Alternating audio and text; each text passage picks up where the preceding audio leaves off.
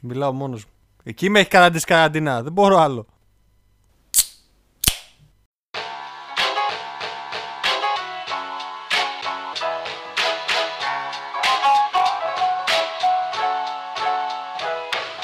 Αν το πήρες απόφαση να πατήσεις το play, ακούς το Strip Flakes. Ένα podcast ταξιδιωτικό, κινηματογραφικό όπως να το πεις, ακόμα και εκπαιδευτικό. Πίσω από τα μικρόφωνα, ο Χάρης και ο Αργύρης, ο Αργύρης και ο Χάρης, οι δύο δημιουργικές φωνές του podcast. Κάτσε αναπαυτικά και απόλαυσε. Γιατί έχεις κλείσει εισιτήριο. Στην πρώτη θέση.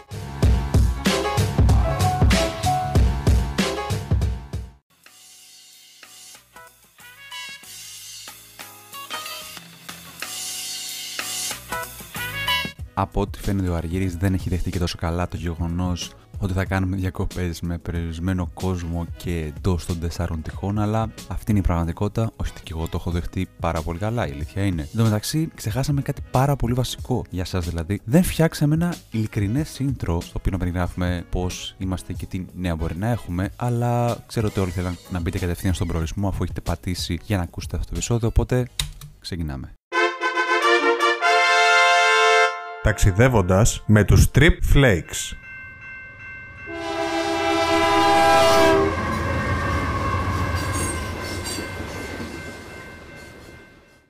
Εγώ λέω να μιλήσουμε για τον προορισμό μας. Έχει, τι έχεις προτιμάσει σήμερα το θέμα. Σήμερα έχω προετοιμάσει κάτι πολύ special. Κάτι το οποίο είναι στα άκρα, στην κυριολεξία. Άρχισε πάλι. πάλι πήρε το στυλάκι. Στα άκρα, στο άπειρο και ακόμα παραπέρα. Όχι στα σύνορα πάω, παιδιά, δεν πάω στο άπειρο. Γιατί ούτε, έξι, ούτε με έξι δεν πάω στο άπειρο. Θα μιλήσουμε για τον ομό Εύρου και για την Αλεξανδρούπολη.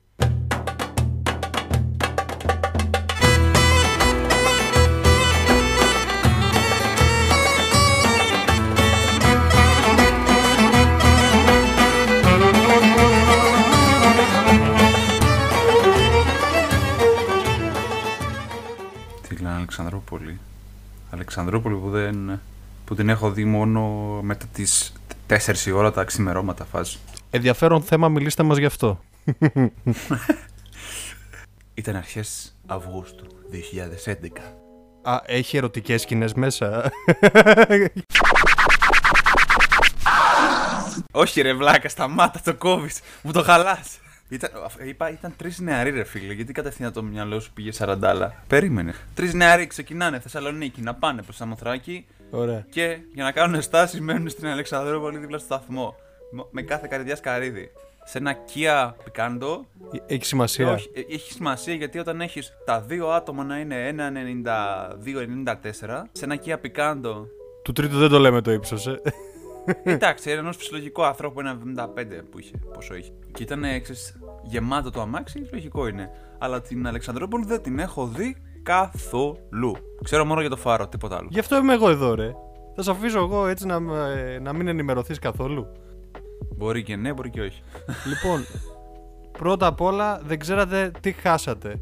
Σίγουρα η Σαμοθράκη είναι φανταστικό μέρος, αλλά και η Αλεξανδρούπολη είναι μια πολύ ωραία λύση. Εγώ πέρασα τέλεια όσες φορέ. Έχω πάει τρει-τέσσερι φορές ζωή μου και έχω περάσει φανταστικά, ρε. Πένα. Σαμοθράκη πήγες. Έχω πάει, αλλά έχω πάει πιτσιρικάς σου, οπότε δεν έχω άποψη. Πρέπει να πάω και. Ε, άρα με λίγα λόγια έχ- υπάρχει δο- διχογνωμία γιατί εσύ μιλάς για την Αλεξανδρούπολη και εγώ σου μιλάω. Εντάξει, αλλά για Σαμοθράκη θα πας φθινόπωρο.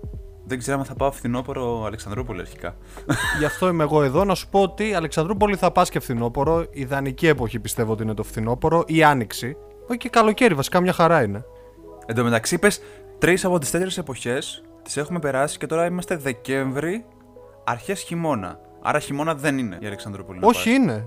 Είναι και για χειμώνα, απλά εντάξει, επειδή είναι- έχει πολύ φύση και αξίζει να τη δεις, επειδή νυχτώνει γρήγορα το χειμώνα, κατάλαβες τώρα. Πρέπει άμα, πρέπει, άμα θες να δεις φύση και να δεις, κάνεις όλα αυτά που είναι εκτός πόλης, θα χρειαστεί να ξυπνάς πολύ νωρίς. Αυτό. Αλλά για χειμώνα μια χαρά είναι. Και κάτι περίμενε λίγο τώρα. Για να, καταλα... να καταλάβω σιγά σιγά περί τίνος πρόκειται, εντάξει. Ναι, ναι. Η Αλεξανδρούπολη είναι στα ανατολικά της χώρας κοντά στα σύνορα, οκ. Είναι κάπου πόσο, μία, μία μισή ωρίτσα από τα σύνορα. Πόσο είναι, Από τα σύνορα. μακριά, από τα σύνορα, ναι. Δεν απέχει και που. Από τα σύνορα μπορεί να είναι και καμιά, κανένα μισάωρο αναλόγως. Τόσο, μόνο τόσο. Προσπαθώ να θυμηθώ πόσο είχαμε κάνει όταν είχαμε πάει Κωνσταντινούπολη, αλήθεια είναι. Δεν ξέρω, έχει πάρα, πολλά, έχει πάρα πολλές τέτοιο ρε για τα σύνορα τώρα, δεν ξέρω να σου πω. Από τις σφαίρες είναι περίπου 45 λεπτά. Ε, εντάξει, 45. Πες, εντάξει, κοντά έπεσα εγώ. Ναι. 45 λεπτά, μία ώρα, κάπου εκεί. Ναι, ναι. Οπότε θες κάποιος για να προσεγγίσει την Αλεξανδρούπολη θα πάει είτε με αμάξι, Είτε με αεροπλάνο, τρένο. είτε με τρένο. Αν είσαι Τρένο. φαντάρος. Άμα είσαι φαντάρος. Πλάκα, πλάκα, έχεις δίκιο σε αυτό. Έχεις δίκιο σε αυτό γιατί έχω πάρει το τρένο για Αλεξανδρούπολη, όχι να πάω Αλεξανδρούπολη, να σταματήσω στην δράμα. Και πραγματικά ο μισός κόσμος ήταν μόνο φαντάρι. Ξέρεις, και εκείνο που ξεκινούσε 7 η ώρα το πρωί. Ναι, και καταλήγει τέρμα πάνω για να πάει ρίζια. Ακριβώς, Το τελευταίο ναι. σταθμό. Πω, ρίζια, εντάξει, άλλη φάση. Η Αλεξανδρούπολη καλή είναι όμως για να, για να κάνει κάποιος Άκου να φανταρικό. δεις. Για να είναι μια πόλη που τη λέμε με ανοιχτές αγκάλες στραμμένη στο πέλαγος, στο Αιγαίο, σίγουρα κάτι έχει να μας δώσει. Ε, καλή φάση ακούγεται. Και είναι πραγματικά ενώνει Ασία με Ευρώπη στην κυριολεξία. Ή αλλιώς Δύση και Ανατολή. Γιατί επειδή είναι στη μέση, πώς το λένε, Ελλάδα εκεί πέρα που αγκαλιάζει Βουλγαρία, Τουρκία. Φάση. Ακριβώς. Γιατί είναι, είναι το σταυροδρόμι. Σίγουρα δηλαδή, άμα πηγαίνεις Κωνσταντινούπολη ή Αδριανούπολη, ξέρω εγώ, θα κάνεις και μια στάση στην Αλεξανδρούπολη, αν περνάς. Μπορεί να κάνεις. Εμείς είχαμε περάσει, ναι, μόνο περνούσαμε. Κα- Λοιπόν, περίμενε λίγο. Η Αλεξανδρούπολη είναι εκεί πέρα σε αυτό το σημείο, είναι μια παραθαλάσσια πόλη. OK, okay, όπως τη Ναύπακτο που είχαμε αναφέρει, όχι σε τη Φλόρινα. Καμία σχέση με τη Φλόρινα, είναι ναύπακτος. Okay. Αυτό που θυμάμαι, μόνο από φωτογραφίες και ξέρω, είναι για έναν φάρο. Ναι, Σωστά. Έχει ένα φάρο που φαίνεται κιόλας, που ξεχωρίζει. έχει ένα φάρο, ακριβώς. Ωραία. Τι άλλο έχει η Αλεξανδρούπολη όμως, πέρα από το φάρο που είναι έτσι ωραίος, φωτεινός, ξεχωριστός; Καταρχάς, ο φάρος είναι το αξιοθέατο, το βασικό της Αλεξανδρούπολης. Όπως είπες, από αυτόν ξέρουν την πόλη. Έχει νεοκλασικά που μπορείς να δεις, όχι τόσα πολλά όσο η Φλόρινα, αλλά έχει κάποια με πιο χαρακτηριστικό παράδειγμα τη Ζαρίφιο Παιδαγωγική Ακαδημία, το οποίο είναι ένα κλασικό κτίριο που καλύπτει, που καλύπτει δυτικά του πάρκου της Εθνικής Ανεξαρτησίας και είναι το, μο- ήταν το μόνο πνευματικό ίδρυμα σε όλη τη Δυτική Θράκη από το 1923 μέχρι το 1947. Ε, υπήρχαν δύο ακαδημίες α- ζαρίφιες, η μία ήταν στη Φιλιππούπολη. Εξαιτίας των πολεμικών διαμαχών της εποχής καταστράφηκε στη Φιλιππούπολη, οπότε έμεινε στην Αλεξανδρούπολη. Κάτσε, περίμενε. Δηλαδή, εσύ κάτι που θα πρότεινες πρώτο πρώτο πράγμα στην Αλεξανδρούπολη θα ήταν ο Φάρος και η Ζαριφιό. Εννοείς τώρα. Άμα θες να δεις κτίρια, ρε παιδί μου, σαν αξιοθέατα που Ναι, ρε, εσύ, άμα σου κάποιο. Γιατί αυτή τη στιγμή είμαστε ένα podcast το οποίο συζητάμε κάποιος θα ήθελε να επισκεφθεί μία πόλη και θα ξεκινούσε από τα βασικά. Τώρα, άμα θέλει να.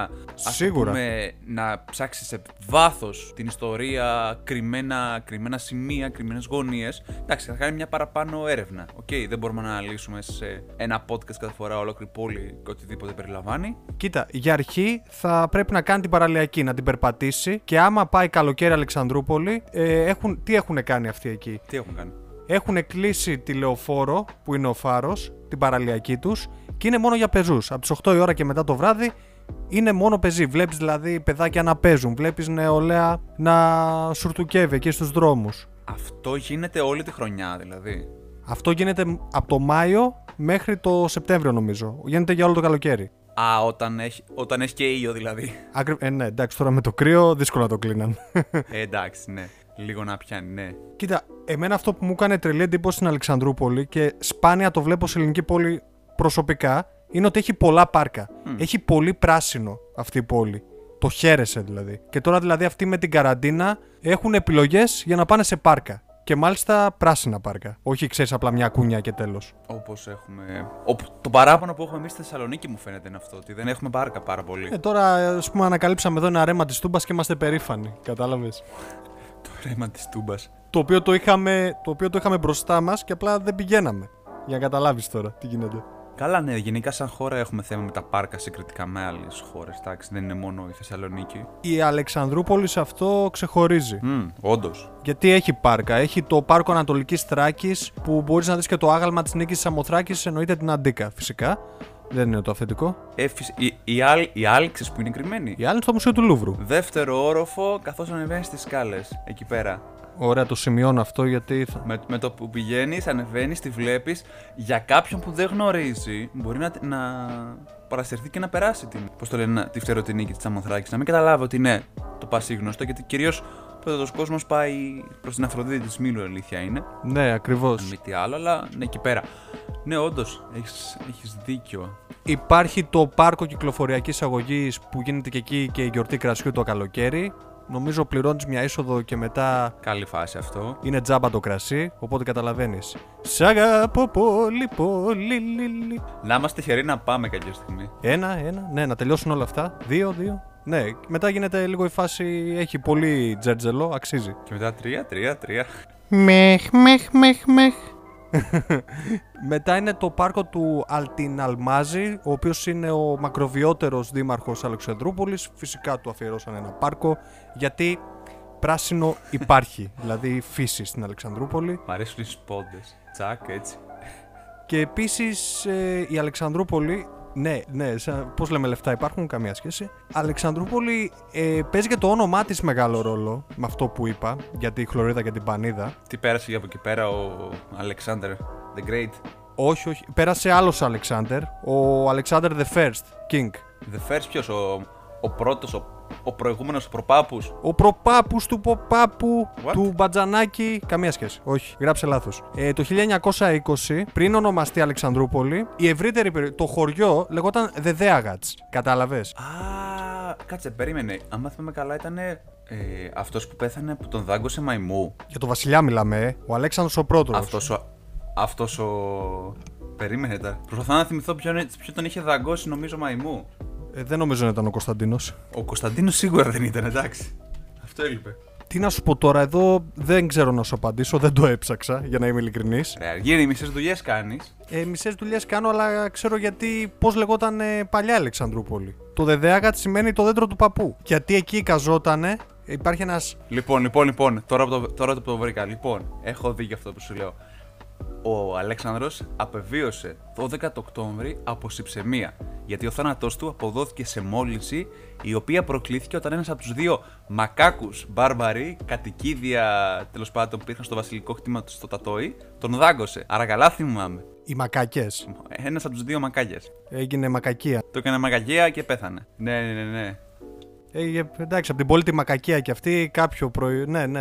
Ε, Βασικά, βασικά τη μακαγία την έκανε ο σκύλος του, ο Φρίτς. δεν του φτάνανε οι μακάκε ή και σκυλό. Την έκανε τη μακαγία ο Φρίτς Ε, να σε μυρίσει θέλει, κλασικά, ναι. Χώθηκε, μάλλον πήγε να τους χωρίσει και του. Ήρθε μετά και ο δεύτερος ο Μαγκάκα, το επιτέθηκε, το δάγκωσε στο πόδι και πάει μετά. Ε, πες το έτσι να καταλάβω, ε, ναι, αυτό. Είδες ο Αλέξανδρος, τουλάχιστον άφησε μια πόλη. Να έχεις να λες.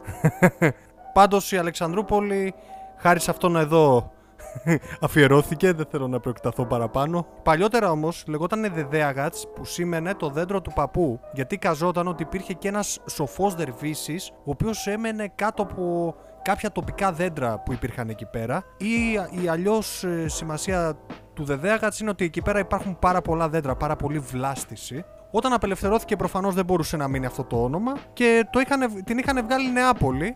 Νέα πόλη, γιατί είναι από τις πιο νέες πόλεις στην Ελλάδα. Πόσο νέα πόλη; 1920 Α, σχετικά. έγινε πόλη. Ήταν χωριό μέχρι τότε. Φαντάσου. Θέλανε μια πρωτεύουσα στη θάλασσα, θέλανε μια πόλη λιμάνι. Και από τη στιγμή που υπήρχε και ο φάρος, σου λέει με ένας σβάρο δύο τριγώνια. Κατάλαβες τι έγινε; Αναπτύχθηκε δηλαδή μετά. Έχω μια αγάπη γενικά στις πόλεις τη παραθαλάσσια, μη τι άλλο. Και στην Ελλάδα την έχουμε λίγο παραπάνω. Ε, ναι, έχουμε.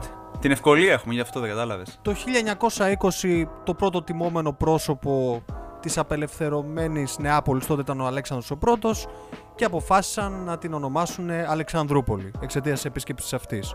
Ποιος να το πίστευε ότι μετά από μερικά χρόνια θα πέθανε από μακάκες. Ο Αλέξανδρος; Έλα και κάτι που, δεν, που έμαθε σήμερα. Δεν θα μου λες μόνο εσύ πληροφορίες. Ένα fact πολύ ωραίο είναι ότι γενικά η Αλεξανδρούπολη συνδέει πάρα πολύ το παρελθόν με το παρόν. Δηλαδή, είναι, παρόλο που είναι μια σύγχρονη πόλη, έχει πάρα πολλή ιστορία ε, από πίσω. Καθώς η πρώτη στην Αλεξανδρούπολη υποτίθεται ότι είναι χτισμένη η αρχαία πόλη Σάλη, στην οποία, η οποία κατοικήθηκε από φύλλα κυκόνων. Θυμάσαι τους κυκόνε που τους έχεις ακούσει; Έχει να κάνει με την Οδύσσια. Ακριβώς. Ήταν η πρώτη στάση του ταξιδιού του Οδυσσέα. Η χώρα των κυκόνων. Α, ναι, ναι, ναι, ναι, ναι, ναι. Και μετά έχει με τους, με τους, ε, με τους γίγαντες. Λοτοφάγους. Μετά τους κυκόνων είναι οι λοτοφάγοι. Τους λοτο... Μετά. Ναι, τέλος πάντων. Είναι μία, η χώρα των κυκόνων ήταν η πρώτη στάση του Οδυσσέα μετά την Τρία. Για να καταλάβεις. Όταν έκανε τις γύρες του, ναι, σωστά. Ναι, ναι. Έκανε και αυτός τις βόλτες του. Κάτσε, περίμενε. Εκεί κοντά δεν υπήρχε και Κάτσε κοντά στην Αλεξανδρούπολη δεν λένε ότι είναι και το προνομαζόμενο σπήλαιο του Πολύφημου; Ακριβώς. Βασικά δεν θα στο πω καν εγώ. Θα στο πει ένας άλλος. Ωραία, θα βάλουμε το Mythologist. Είναι αυτός που έχει στο YouTube το κανάλι Mythologist και μας λέει ωραίες ιστορίες μυθολογίας ελληνικής. Σίγουρα τον έχεις δει. Καλά, εντάξει. Λοιπόν, να βάλουμε καλύτερα τον ε, θα Mythologist να μας τα, δει- να μας τα πει κατευθείαν. Γιατί άμα περιμένω από σένα την κάτσα μου. Ναι, ναι. Λοιπόν, Κωνσταντίνα Ρίχτο.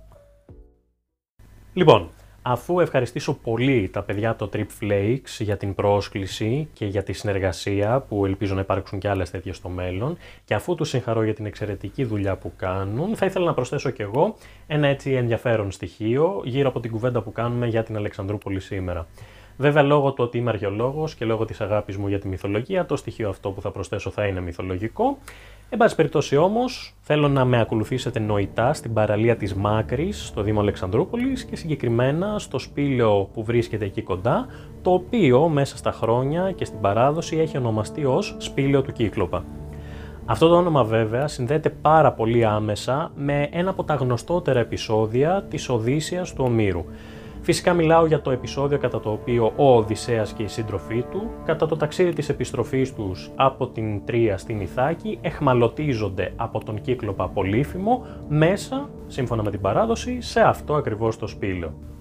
Όντως λοιπόν ο Πολύφημος, για κακή τύχη του Οδυσσέα και των συντρόφων του, εχμαλωτίζει όλη αυτή την παρέα των 12 ατόμων και αρχίζει να τους τρώει. Δυο-δυο. Και σε κάποια φάση έχει φτάσει σε ένα σημείο που έχει φάει 6 από τους συνολικά 12 εχμαλώτους. Ο Οδυσσέας τότε και οι σύντροφοί του αποφασίζουν ότι κάτι πρέπει να γίνει, διότι σε οποιαδήποτε άλλη περίπτωση δεν θα δουν ποτέ ξανά το φως της μέρας. Ο πολυμήχανος Οδυσσέας έχει όμως και πάλι τη λύση. Προσφέρει στον κύκλοπα Πολύφημο κρασί. Όχι ένα οποιοδήποτε απλό κρασί όμως, ένα πολύ γευστικό αλλά άκρατο κρασί. Τι σημαίνει όμως άκρατο κρασί; Για τους αρχαίους Έλληνες το κρασί έπρεπε να καταναλώνεται διαλυμένο με νερό. Σκέτο κρασί, άκρατο δηλαδή, μπορούσαν και πίναν μόνο οι βάρβαροι διότι μεθούσαν από αυτό και δεν συμπεριφερόντουσαν σωστά. Δίνει λοιπόν αυτό το κρασί ο Οδυσσέας στον Πολύφημο, ο Πολύφημος το απολαμβάνει, πίνει, πίνει, πίνει και μεθάει. Πάνω στη μέθη του λοιπόν ζητά να μάθει το όνομα του ανθρώπου που του έδωσε αυτό το εξαιρετικό κρασί και ο Οδυσσέας του απαντά ότι το όνομά του είναι κανένας. Ο Πολύφημος τότε, μέσα στη μέθη του, του λέει ότι επειδή του έδωσε αυτό το εξαιρετικό κρασί θα του κάνει τη χάρη να τον φάει τελευταίο. Βέβαια αυτό δεν συμφέρει καθόλου τον Οδυσσέα και τους συντρόφους του, όμως δεν είχε τελειώσει εδώ το σχέδιό τους. Περνούσε μάλιστα στη δεύτερη φάση. Ο Πολύφημος κοιμήθηκε από τη μέθη του και ο Οδυσσέας και οι σύντροφοί του ακόνησαν ένα μεγάλο κούτσουρο, το κάνανε χμηρό, το βάλαν στη φωτιά ώστε να πυρακτωθεί και το μπήξαν στο μοναδικό μάτι του κύκλοπα, ο οποίος εκείνη την ώρα κοιμόταν. Μέσα στον πόνο του και στην τύφλα του, κυριολεκτική και μεταφορική, διότι και ήταν τυφλωμένος από το ξύλο, αλλά και είχε μεθύσει πάρα πολύ από το κρασί, ο Πολύφημος άρχισε στην τύχη να προσπαθεί να σκοτώσει τον Οδυσσέα και τους συντρόφους του, όμως δεν τα κατάφερε. Βγήκε από τη σπηλιά μέσα στα ουρλιαχτά και εκεί ήρθαν και οι υπόλοιποι κύκλοπες που άκουσαν τις φωνές του. Όταν τον ρώτησαν τι έγινε και ποιος τον έφτασε σε αυτή την κατάσταση, ο Πολύφημος απάντησε ότι για το τύφλωμά του ευθυνόταν ο κανένας. Τα αδέρφια του βέβαια νόμιζαν ότι τους κορόιδευε και άρχισαν να φεύγουν σιγά σιγά και τότε ο Οδυσσέας μαζί με τους συντρόφους του βρήκαν την ευκαιρία να φύγουν. Και πώς φύγαν; Γατζώθηκαν στο κάτω μέρος των προβάτων του Πολύφημου και πήραν το δρόμο για την παραλία καμουφλαρισμένοι. Μπήκαν λοιπόν στο πλοίο του Οδυσσέα και άρχισαν να φεύγουν. Και τότε ο Οδυσσέας σε μια στιγμή παραφροσύνης θα έλεγε κάποιος, φωνάζει στον Πολύφημο ότι δεν τον τύφλωσε ο κανένας αλλά ο Οδυσσέας. Και εκεί αρχίζει η κάτω βόλτα, διότι ο Οδυσσέας στο σημείο αυτό υπερβαίνει το μέτρο και κάνει κάτι που οι αρχαίοι Έλληνες δεν έπρεπε να κάνουν ποτέ. Διαπράττει ύβρι. Φεύγει από τα όρια τα ανθρώπινα και προκαλεί τον θυμό των θεών και συγκεκριμένα ενός θεού. Βλέπετε ο Πολύφημος, ο Κύκλοπας, ήταν γιος του θεού της θάλασσας, του Ποσειδώνα. Και σίγουρα δεν θες να έχεις τσαντήσει τον θεό της θάλασσας όταν ταξιδεύεις με πλοίο. Όμως ο Οδυσσέας το έκανε αυτό και ο Ποσειδώνας δεν μπορούσε να ξεπεράσει το γεγονός ότι ο Οδυσσέας ευθυνόταν για την τύφλωση του παιδιού του. Και γι' αυτό προκάλεσε θαλασσοταραχές, θύελες, ανέμους και δυσκόλεψε πάρα πολύ την επιστροφή του Οδυσσέα στην Ιθάκη, χαρίζοντας όμως σε εμάς με τις νέες περιπέτειες του Οδυσσέα περισσότερες ραψοδίες για να διαβάζουμε και να απολαμβάνουμε. Και μετά από αυτό το ευχάριστο διάλειμμα τετραλέπτου πενταλέπτου, ελπίζω να φάγατε ένα KitKat. Στην Αλεξανδρούπολη, εμένα αυτό που μου κάνει πολύ ιδιαίτερη εντύπωση είναι το vibe. Είναι ότι είναι πολύ φιλόξενη πόλη. Δηλαδή, όλοι οι κάτοικοι χαμογελάνε, θέλουν, θέλουν να σε αγκαλιάσουν. Παρόλο που τώρα δεν πρέπει να σε αγ- να αγκαλιάζουμε ένας τον άλλον, είναι μια πόλη πολύ φιλόξενη. Γενικά, θεωρώ ότι ο νομός Εύρου έχει πάρα πολύ φιλόξενους κατοίκους. Και είναι ο μοναδικός νομός, το fact που ήθελα να σου πω, που είναι ο μοναδικός αρσενικός νομός στην Ελλάδα, ο νομός Εύρου. Τώρα που το λες έχεις δίκιο, αλήθεια είναι. Προσπαθώ να θυμηθώ το κάτσε. Νομός Δεν υπάρχει. Σκέψου το. Αχνίας, ε, πυλο... ε, όχι, έχεις δίκιο, όντως. Όντως, ναι. Μιλάμε για νομό και όλα είναι θηλυκά. Ακριβώς. Και ουδέτερο. Και ουδέτερα. Νομός Ηρακλείου, του Ηρακλείου, Ρεθύμνου. Η Κρήτη πιο πολύ στο ουδέτερο μας έχει. Δεν έχεις αρσενικό, αυτό καταλαβαίνω κι εγώ. Ναι. Έχεις μόνο έναν που είναι στην άλλη άκρη της Ελλάδας, τον Εύρο. Να, που το, το, το ακούσατε πρώτοι. Σε αποκλειστική μετάδοση από τους Street Flakes. Επίσης, άμα είσαι αρχαιολάτρης, σαν και σένα καλή ώρα ή το Mythologist, έχει και αρχαιολογικούς χώρους που μπορείς να δεις. Η αρχαία Τραϊανούπολη, που είναι 14 χιλιόμετρα μακριά από την πόλη προς τη μεριά που πάμε στα σύνορα. Και την αρχαία Μεσύμβρια, ζώνη, όπως είχε επωνομαστεί εξαιτίας κάποιων νομισμάτων που βρέθηκαν εκεί, τα οποία έγραφαν την ονομασία ζώνη. Οπότε εικάζεται ότι είναι μία από τις δύο ότι αυτή η αρχαία πόλη έχει, ήταν η Μεσύμβρια ή η αρχαία ζώνη. Επίσης εκεί πέρα ε, έγιναν, οι- λένε ότι έγιναν οι πρώτες απόπειρες κλιματισμού. Κλιματισμού; Ναι, Προσπαθώ να κάνω εικόνα τι κλιματισμού κάνανε και εσύ; Η μόνη λογική που θυμάμαι προ- πιο πολύ ήταν όταν κάνανε που κουνούσαν τα φύλλα στην Αίγυπτο. ε, αυτοί έθαβαν κανάτια που λογικά είχαν δροσερό νερό κάτω από τη σάλα του σπιτιού που ήταν σαν κλιματισμός. Εμείς το λέμε μούχλα και γρασία συνήθως. Ε, στο- ναι, και εμείς στο χωριό μας έτσι το λέμε. Τώρα ε, είναι ένα fact το οποίο εντάξει μπορούμε να μας το επιβεβαιώσουν αρχαιολόγοι αν μας ακούνε. Επίσης η αρχαία Τραϊανούπολη αξίζει να πάτε να τη δείτε φυσικά και, υπά- και υπάρχουν και εκεί αματικά λουτρά, όποιος θέλει ξέρεις, πάει. Επίσης έχει και παραλίες πολύ ωραίες. Έχει τη Μεσύμβρια, υπάρχει και εκεί μια παραλία. Η Αγία Παρασκευή, ε, αλλά η πιο ωραία για μένα είναι η Νέα Μάκρη, όπου πραγματικά είναι, είναι η θάλασσα της Νέας Μάκρης. Στην αμμουδιά, δίπλα από την αμμουδιά, πάρα πολλές ελιές. Ε, yes. Δηλαδή, θυμίζει λίγο θάσο σε αυτό. Τρομε, τρομερό μεσογειακό κλασικό τοπίο, αν μη τι άλλο. Ναι, ναι. Ε, άμα, έχει καθαρό, κλι- άμα έχει καθαρή ορατότητα, βλέπεις και τη Σαμοθράκη πιάτο, είναι μια πολύ ωραία παραλία για μπάνιο το καλοκαίρι. Λοιπόν, α- άστα αυτά, άστα αυτά. Πιο πολύ θέλω να ακούσω. Τι τρώνε εκεί πέρα; Φαΐ. Θέλω να ακούσω για φαΐ αρχικά. Λοιπόν, λαχανιά τρώνε, που είναι κάτι σαν, το, κο- σαν λάχανο με κρέας, σαν γκούλας. Σκέψου, σουπίτσα. Λες λαχανιά, θα το ακούσει κάποιος vegan, θα ενθουσιαστεί και τώρα μόλις τον έριξε στα τάρταρα, να ξέρεις. Έχει κρέας μέσα. Ω, παιδιά, συγγνώμη, εδώ μόνο κρέας βρήκα στην Αλεξανδρούπολη. Δεν πήγα να φάω σαλάτα. Τζίγερος έχει ωραίους. Το γκαβουρμά. Καβουρμά. Πολίτικο δεν είναι αυτό, πάρα πολύ. Φημίζονται για τους καβουρμάδες τους. Βασικ...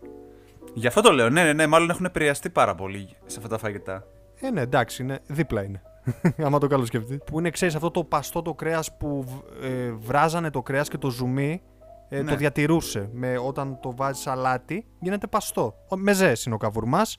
Πολύ ωραίο είναι και με αυγό, να το δοκιμάσετε. Καβουρμάς με αυγό. Στην Αλεξανδρούπολη πάντα. Πεντανόστιμο, ναι. Και αυτό που μου είχε κάνει ιδιαίτερη εντύπωση είναι όταν είχα φάει την μπάμπο.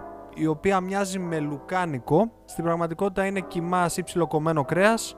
Το ψιλοκομμένο κρέας μπορεί να είναι και από σηκωτάκια, το οποίο είναι μαζί με ρίσα γιουβαρλάκια σκέψου, τυλιγμένα σε έντερο. Αυτό είναι η μπάμπο. Πάμπο. Γιατί να, τις- να, τους, να δώσουν τέτοιο όνομα σε τέτοιο φαγητό; Δεν ξέρω πάντως για χειμώνα.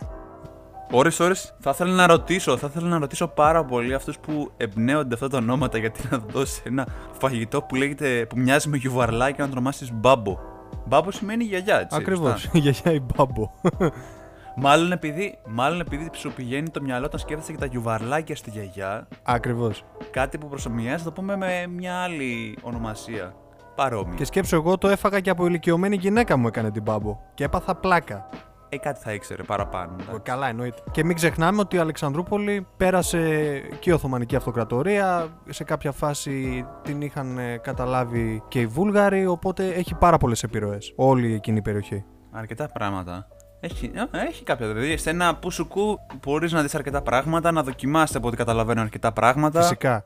Ε, σε ένα πουσουκού, όχι για το νομό του Εύρου, να το τονίσουμε επειδή είναι μεγάλος νομός. Για την Αλεξανδρούπολη; Όχι, Αλεξανδρούπολη, ένα πουσουκού είναι ό,τι πρέπει και επίσης μπορείς, άμα είσαι λίγο πιο αθλητικός τύπος, άμα σ' αρέσει η φύση, μπορείς να κάνεις και μια πεζοπορία στο Δέλτα του Εύρου που εσύ θυμάσαι την ταινία με τον ε, Βέγκο. Στην ταινία τη θυμάμαι, την ταινία τη θυμάμαι, ναι. Τελευταία ανανόχινα. Εκεί, γυρίστηκε εκεί. Ήτανε, ήτανε τρομερά τα σκηνικά. Και πολύ ωραίες εικόνες. Ε, είναι πλούσια η περιοχή σε χλωρίδα και πανίδα εξαιτίας του εδάφους, το οποίο είναι, δια...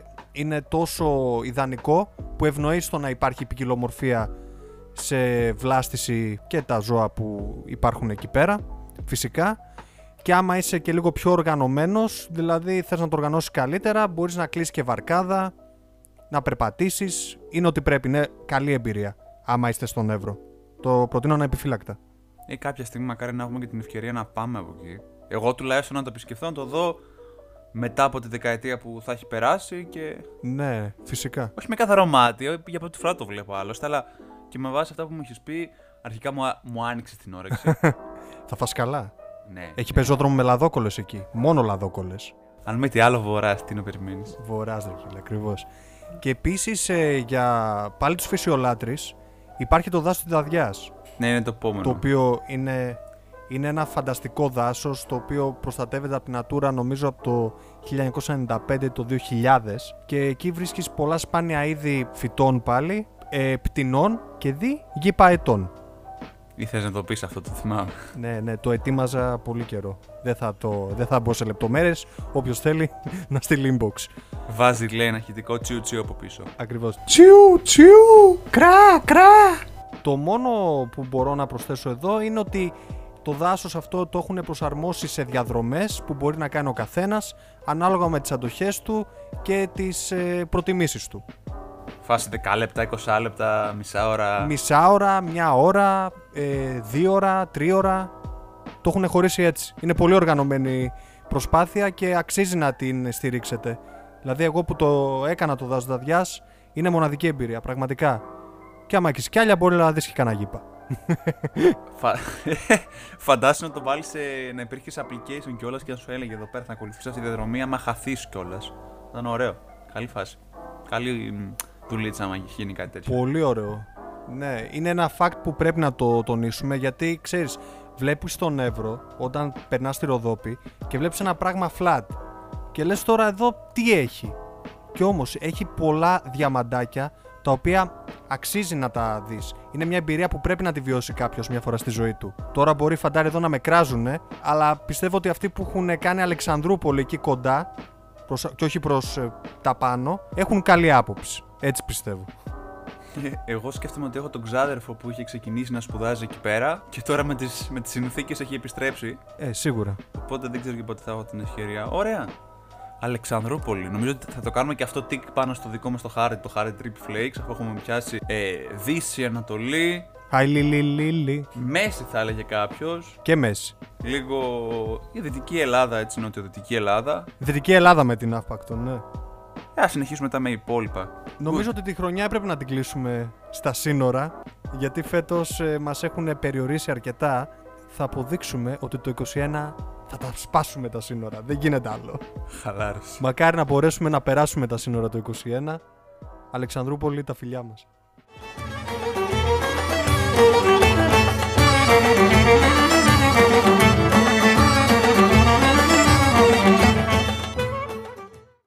Και αν δεν μπορούμε να ταξιδέψουμε αυτόν τον καιρό, ρε, εσύ. Θα βάλουμε να δούμε μια ταξιδιωτική ταινία. Κατάλαβα. Πάλι low budget θα τη βγάλουμε. Η ταξιδιωτική ταινία του επεισοδίου. Οκ, λοιπόν, ωραία, αφού δίνεις και το OK. Λοιπόν, κοίτα, την ταινία για τη, τη σημερινή ταινία. Για το επεισόδιο το οποίο το ξανακάνουμε ηχογράφηση. Λέω να μην, να μην ε, περιαυτολογήσουμε. Τι εννοώ με αυτό; Να μην περιαυτολογήσουμε όσον αφορά την πλοκή. Α πούμε κατευθείαν στο κομμάτι περί τίνος πρόκειται. Περί τίνος πρόκειται βασικά η συγκεκριμένη ταινία. Λοιπόν, παιδιά, μάγκησες και μάγκες. Back to basics.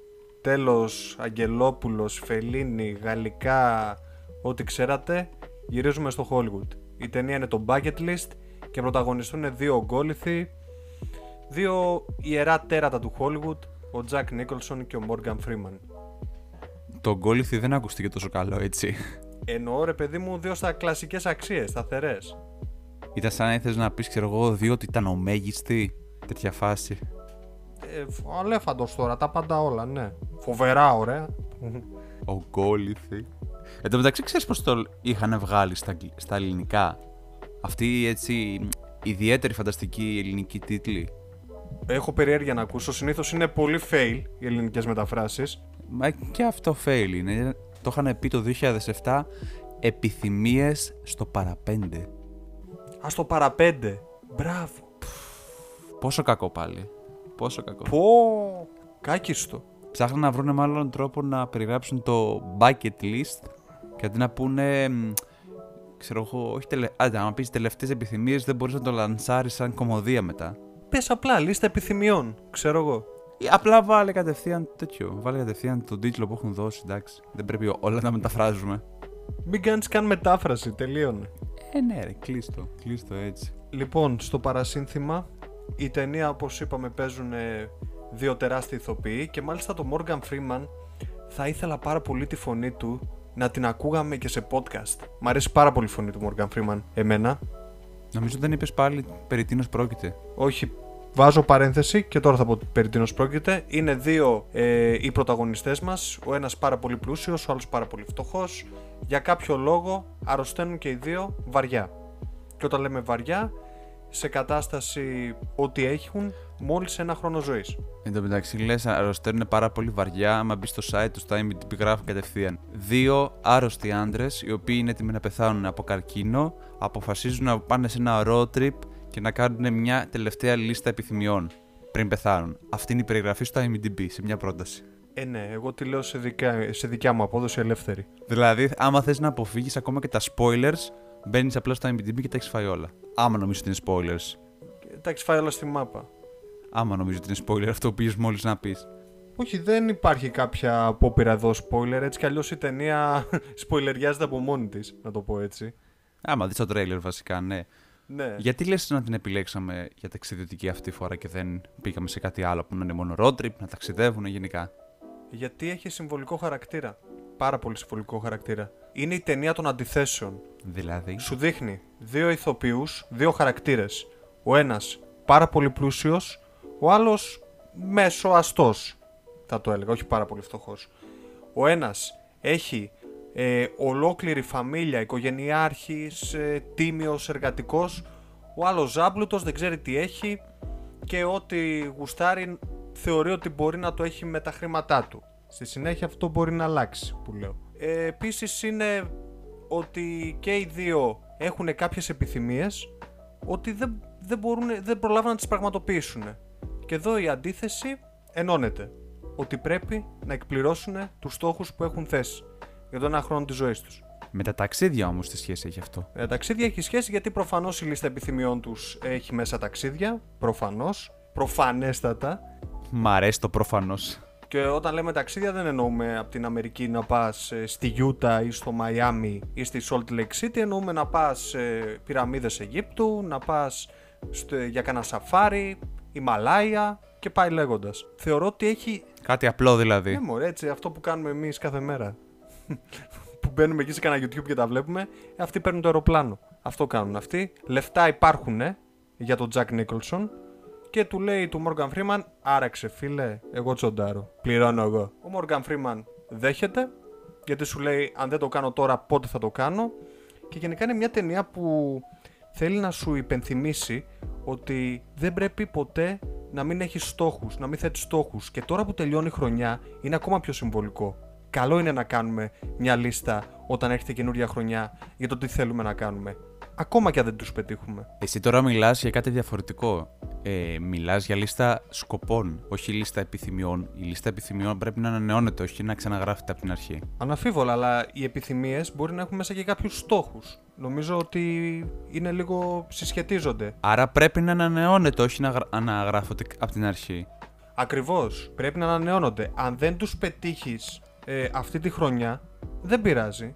Ξαναανανέωσέ τους. Ακριβώς αυτό που είπες. To the point όμως γενικά, γιατί ξεφεύγουμε πάλι και δεν μιλάμε τόσο πολύ για την ταινία και μιλάμε πιο πολύ για την συμβολικότητά της. Η ταινία, σαν ταινία, σου άρεσε; Η ταινία μου άρεσε πάρα πολύ.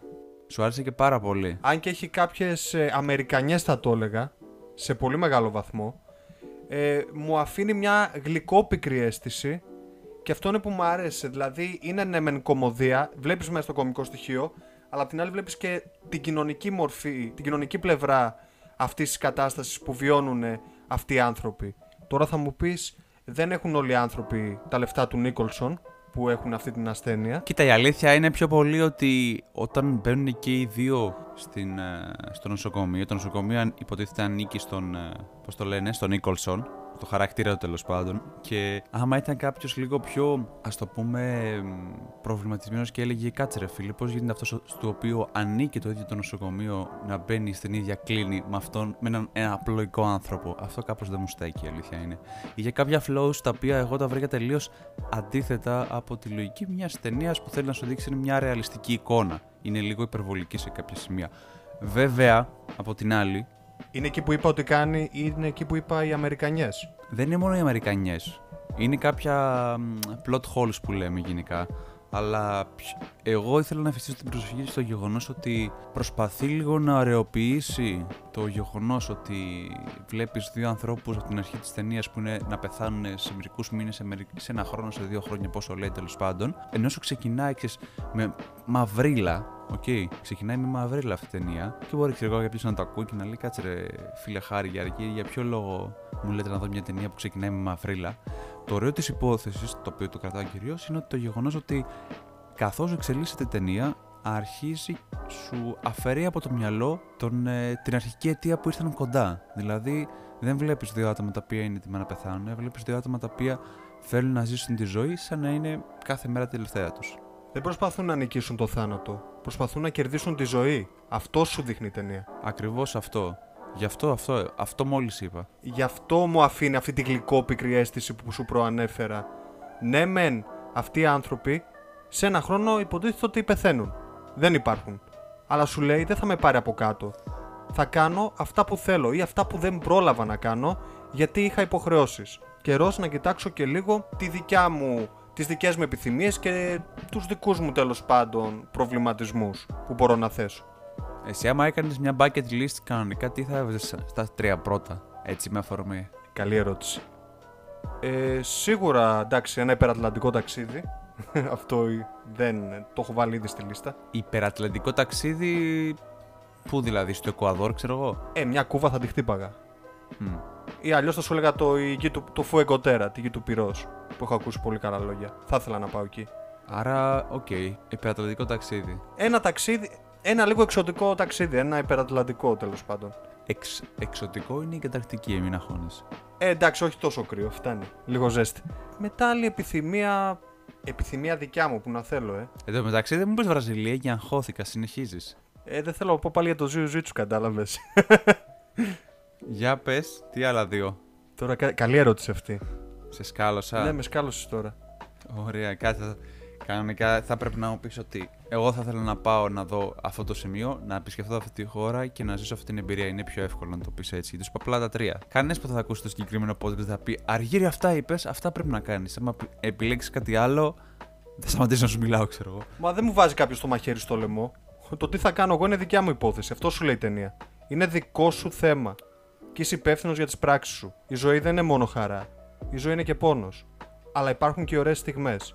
Αυτές τι ωραίες στιγμές θέλει να εστιάσει. Και έχει πολύ ωραίους συμβουλισμούς στο τέλος και πάρα πολύ ωραίες ατάκες που νομίζω ότι πρέπει να την υιοθετήσουμε στη ζωή μας ανεξαρτήτως αν, αν ε, έχουμε κάποια αρρώστια ή όχι. Είναι αυτό που πρέπει να αρπάζει την ευκαιρία και ας πέσεις.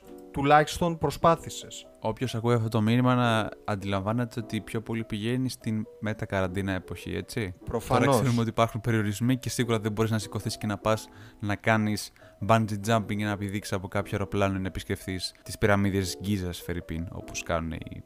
Προφανώς, αλλά δεν θα υπάρχει πάντα καραντίνα. Αυτό το επεισόδιο έχει σκοπό να υπάρξει και στο μέλλον. Σίγουρα. Οπότε, όταν γίνουν τα πράγματα λίγο πιο βολικά, εκεί είναι που πρέπει να ανανεώσουμε τις επιθυμίες μας, να τα βάλουμε κάτω και αυτό πρέπει να τα γράψουμε. Εγώ πιστεύω δηλαδή και άκουγα και ένα επεισόδιο πρόσφατα για να γράψεις αυτά που θέλεις. Είναι πιο δύσκολο. Να γράψεις, τι εννοείς να γράψεις είναι πιο δύσκολο; Να γράψεις επιθυμίες σου. Τι θέλεις να κάνεις. Ε, ωραία. Νομίζω ότι αυτό το κάνουν όλοι. Το να γράψεις επιθυμίες. Το θέμα είναι να τις έχεις κάπου σε ένα ξεχωριστό σημείο και κάθε φορά να επαναλαμβάνεις. Γιατί όσο πιο συχνά τις βλέπεις, τόσο πιο, ας το πούμε, όχι εύκολο, τόσο μεγαλύτερη πιθανότητα επι- επιτυχίας έχεις. Θα σου πω κάτι που έκανε μια θεία μου παλιά. Είχε ένα κουμπαρά και έβαζε μέσα δίευρα. Και της λέω ρε θεία, γιατί τα βάζεις όλα αυτά; Ε, κάποια στιγμή θα πάω Αργεντινή. Θέλω να έχω λεφτά για να τη βγάλω. Και τελικά τα κατάφερε. Με αυτά τα δία- δίευρα μάζεψε τέλος πάντων κάποιο ποτό, ποσό, ποτό λέω. Ε, και πήγε, τα κατάφερε να πάει στην Αργεντινή.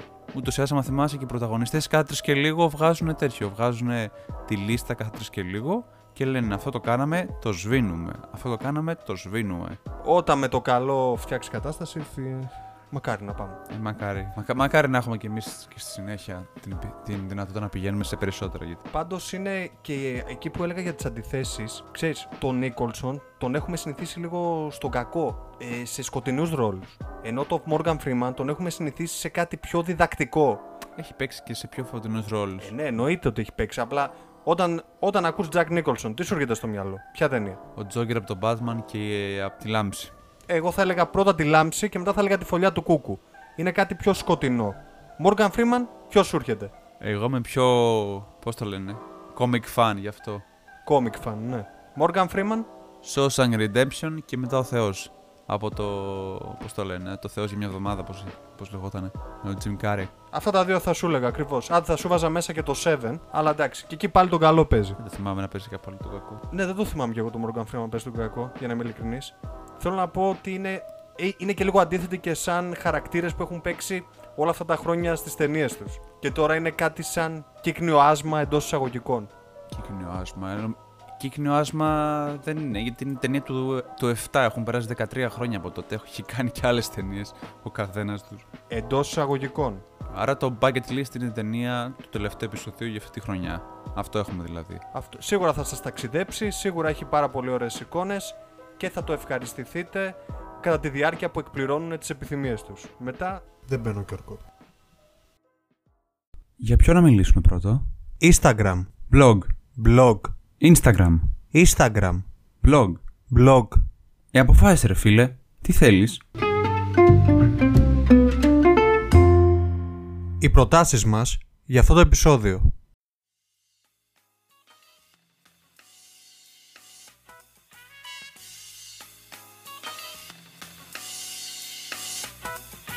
Τα έχω μπροστά μου, τα έχω μπροστά μου. Οπότε μπορούμε να κλείσουμε για αυτό το επεισόδιο με τον α, πιο αγαπημένο μας τρόπο. Instagram και blog.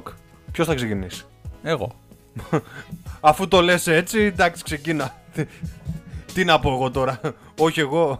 Έτσι, δημοκρατικά. το blog που έχω επιλέξει για να κλείσουμε και έτσι πολύ ιδιαίτερα την, ε, αυτή την πε- πολύ περίεργη και δύσκολη χρονιά που έχουμε περάσει αυτό το 2020 είναι το... Να το κλείσουμε αισιόδοξα. Αισιόδοξα ήταν όλα τα μηνύματα που έχουμε κάνει. Σιγά. Δεν είναι μόνο αυτό. Απλά το συγκεκριμένο blog μου είχε κάνει εντύπωση, οπότε έπρεπε κάποια στιγμή να το αναφέρω. Λέγεται neveralone.gr. Ποτέ μόνος σου. Μμμ, ενδιαφέρον. Με, δεν χρειάζεται μετάφραση ούτως ή άλλως. Το κάνω κι εγώ μετάφραση τώρα. Άμα δεν το πιάσεις, δεν θα έγραφε ποτέ μόνος.gr. Σίγουρα θα σου πήγαινε σε κανένα τύπου. Πώς τα, πώς τα λέγανε; Φίλοι για πάντα, Οι πάντα νέοι. Όχι φίλοι για πάντα, ρε. Εκείνο το blog που γράφουν κάτι πιο συναισθηματικά, ψυχολογικά, συνέχεια τον πόνο τους. Α, Pillow το- fights. pillow pillow fights. fights. Ω, ναι, μαξιλαρομαχίες, ναι. που, Ποτέ μόνο.gr, όχι, όχι, όχι. Λοιπόν, κοίτα να δεις. Το neveralone.gr είναι από ένα ζευγάρι, το Χρήστο και τη Μαρία, που βρίσκονται στην ε, Κρήτη και περιγράφει τις ε, εξερευνήσεις τους, τις περιπέτειές τους, τις ε, περιηγήσεις τους, θα έλεγε κάποιος, στην Ελλάδα μέχρι στιγμής, μέσα από ένα Land Rover Defender 110. Τι εννοώ τώρα με αυτό; Το συγκεκριμένο ζευγάρι παίρνει το camper van που έχει, δεν μένει σε ξενοδοχείο, ζει την εμπειρία του να ταξιδεύεις και να κατασκηνώνεις την εξοχή, αλλά δεν είναι και μόνοι τους σε αυτό το αστείο. Έχουν τα δύο μικρά τους παιδιά, όπως θα τα ανέφερε κάποιος, τα δύο σκυλιά τους, την ε, Μελίνα που είναι η πιο μεγάλη, αν θυμάμαι καλά, ή επειδή είναι Λαμπραντόρ φαίνεται πιο μεγάλο, και ο Μάρκος που είναι ένα κοκόνι. α, κοκόνι. Το κοκόνι, ξέρεις, τα κοκόνι. Κοκόνι. Ναι, τα μικρούλια. Ε, είναι συγκριτικά με τα. Συγκριτικά με τα λαμπρατόρ, εντάξει, είναι σίγουρα πολύ πιο μικρά. Είναι ότι πρέπει για σπίτι σίγουρα. Αλεπουδόσκυλα που το λέμε. Τι που είναι, μια σταλίτσα είναι. Ε, το κοκόνι είναι ιδανικό σκυλί για σπίτι. Ακριβώς. Και έχουν, ένα, έχουν κάνει ένα blog στο οποίο κιόλας κάνουν καταπληκτική φωτογραφία. Παιδιά, άμα ακούτε το επεισόδιο, ζηλεύω πάρα πολύ την επεξεργασία των φωτογραφιών σας. Πρέπει κάποια στιγμή κι εγώ να μάθω να κάνω κάτι αντίστοιχα. Συμφωνώ και παυξάνω, έχω πάθει πλάκα κι εγώ. Ναι, έχουν κάνει πολύ ωραίες φωτογραφίες. Έχει ιδι- ιδιαίτερα πιο πολύ εγώ γουστάρω τη φωτογραφία που έχουν βάλει για την περιοχή. Θα το πω και λάθος, πω πω, ντρεύομαι λίγο. Μάνικας, μανίκας. Μανίκας. Μα, μανικά, μανικά, πω πω, λάθος το είπα. Μανικά. Οικισμός μανικά. Μανίκας στο... είναι επίθετο. ναι, τα έχω μπερδέψει λίγο. Έχουν Δεν κάνει πειράζει. μια τρομερή φωτογραφία για το εξώφυλλο που είναι νυχτερινή. Έχουν κατασκηνώσει τώρα με το κάμπρεβαν, έχουν ανάψει φωτιά και είναι τα σκυλιά τους δίπλα. Έτσι. Σου δίνει λίγο εκείνες τις εικόνες που θυμίζουν πώς ήμασταν στο, στο Ποσίδι. Μαζεύονταν σε φωτιά και παίζαν κιθάρες και τέτοια. Κάπως έτσι, αυτή την λίγο πιο παρείστικη, λίγο πιο. χωρίς να είναι μεγάλη παρέα φυσικά πάντα. Περιγράφουν τις περιπέτειές τους με φωτογραφίες, με... τα έχουν στα ελληνικά και στα αγγλικά τέλος πάντων. Έχουν πάει σε διάφορες περιοχές ανά την Ελλάδα, στην Κρήτη, Απ' την Κρήτη είναι κιόλας. το- στην αγαπημένη του Ιθάκη. Άμα κάποιος θέλει λίγο να ξεφύγει ο- και να διαβάσει κάτι διαφορετικό, το συγκεκριμένο blog είναι ό,τι πρέπει. Και επίσης έχουν ένα section γενικά που λέγεται Cooking for Dogs. και έχει συνταγές για μαγειρική για ζώα τέλος πάντων, για, να, για το τι μπορούν να φάνε τα ζωάκια. Για σκυλοτροφή. Ε, ναι, έχει τύπου μπάλες βρώμης με λιναρόσπορο, σπιτικά μπισκότα με κουρκουμά και τα έχουν κάνει έτσι ιδιαίτερα. Για σκυλιά. Για σκυλιά, ναι, για να παίρνει ιδέες. Θα μου πεις εδώ, εμένα ο δικός μου πατατάκι έτρωγε κάποτε. Ναι, τέλος πάντων. Όχι, λέει, βοηθάς στην ανακούφιση, λέει, τις αλλεργίες. Έχουν δηλαδή και πληροφορίες πέρα από τη συνταγή για το πώς να το κάνεις. Είναι, είναι, είναι κάτι ιδιαίτερο κι αυτό σαν blog. Σίγουρα δεν το Που αφισβητώ. Αναπτύσσεται σιγά σιγά και το θέλουμε να το κάνουμε ένα shout out. Οπότε ναι, το προτείνουμε και σίγουρα το μυαλό σας θα ξεφύγει. Τώρα πάμε σε ένα, στο Instagram προφίλ, το οποίο το έχω αναλάβει εγώ. Λέγεται με άλλα μάτια και είναι ένα Instagram προφίλ που πραγματικά βλέπει τη σκοπιά κάποιων πραγμάτων και τα πράγματα με άλλα μάτια. Πρόκειται για μια δια- διαδραστική κοινωνική πύλη ενημέρωσης στην Ελλάδα όσον αφορά κατά κύριο λόγο τα άτομα με αναπηρίες. Σου δείχνει βιντεάκια με κάποιες δραστηριότητες που κάνουν ε, αυτά τα άτομα, ε, τα οποία μπορεί να είναι είτε άτομα με προβλήματα όρασης, είτε άτομα κοφά, είτε και άτομα με κινητικά προβλήματα και επίσης ε, σου δείχνει κάποιες συνεντεύξεις που έχουν κάνει με διάσημους όπως το Χάρη Ρώμα, όπως τον Βασίλη, αυτό το χωσκονάκι, Χαλκατεβατάκι, ο Πουλόπουλος, με λίγα λόγια, από το καφέ της Χαράς, Ναι, ή κατάλαβα. ο ναι. διαχειριστής από τους απαράδεκτους. Το βλέπες; Ο οποίος είναι ο. Α, τον ίδιο, ναι, πάλι. Ναι, ναι, ναι, ναι, ναι, ναι. τώρα αντιληφθήκα. Εντάξει, εκεί ήμασταν βρέφη, το έχουμε δει σε επανάληψη. Τόσες επαναλήψεις που το έχουν δείξει, λογικό είναι ρε, εσύ. Εντάξει, όχι και πολλές. Το έχουν δείξει αρκετές επαναλήψεις τους ε, απαράδεκτους. Εντάξει, στο YouTube εγώ τους είδα πρώτη φορά, πάντως. Fun fact. Όχι, εγώ τους είχα δει στο Μέγκα, εντάξει. Εντάξει, όχι, τίμιο. Έχουν και κάποιες ειδήσεις στη νοηματική. Για... Είναι, κα- είναι προσβάσιμη για κάθε κοινωνικό στρώμα και είναι μια πολύ ωραία προσπάθεια την οποία αξίζει να δείτε και να στηρίξετε με ένα follow ή με όποιον άλλον τρόπο εσείς θεωρείτε ότι μπορείτε να το κάνετε. Είτε αφήνοντας ένα σχόλιο, είτε στέλνοντας ένα inbox. Οπότε είναι το προφίλ μου. Τελευταίο basic επεισόδιο. Γιατί, τι είναι τελευταίο, αυτό με το basic που λες συνέχεια, για ποιο λόγο; Ε, το Zio Zitsu. Πάρτο, στο έφερα. Αχ, Θεέ μου. Το τελευταίο, όχι, το τελευταίο κλασικό επεισόδιο να πούμε. Κάτι τελευταίο που θες να πεις πριν κλείσουμε και αυτό το επεισόδιο; Βιάζεσαι. Πρέπει να πούμε και πού πρέπει να μας ακολουθήσουν. Αν θέλουν να μας ακούσουν και τη νέα χρονιά, λες. Ε, βέβαια. Δεν πρέπει να μπουν στο Instagram να πατήσουν Tripflakes. Δεν πρέπει να μπουν στο Spotify να πατήσουν εκεί πέρα να μας ακούνε ακολούθηση. Ναι, να κάνουν και ένα subscribe στο YouTube. Να το κάνετε, ρε παιδιά. Ή να μπείτε στο Google ή στο Castbox να αφήσετε κανένα σχολιάκι. Ό,τι θέλετε. Δόξα τω Θεώ, έχουμε μπόλικες πλατφόρμες. Κάντε και follow τον Αργύρι άμα είναι. Εσένα όχι. Εμένα δεν χρειάζεται. Εγώ είμαι ένας. Πώς το λένε. Τι άλλος; Ένας, ένας απλοϊκός, είμαι ένας άλλος, ίσως σε παράνε ακριβώς. DPG κι εσύ; Στο πηγάδι κατούρισες. Κρατιέσαι, κρατιέσαι. κρατιέσαι. Έλα, λοιπόν, εγώ λέω να, να πούμε ένα αντίο για να κλείσουμε σε αυτό το επεισόδιο. Να περνάτε καλά. Σας ευχαριστούμε για ακόμα μια φορά που μας ακούσατε. Και τα λέμε από τη νέα χρονιά ή μάλλον ναι ή όχι. Θα δείξει. Οπότε τα λέμε στο επόμενο επεισόδιο. Γεια χαρά!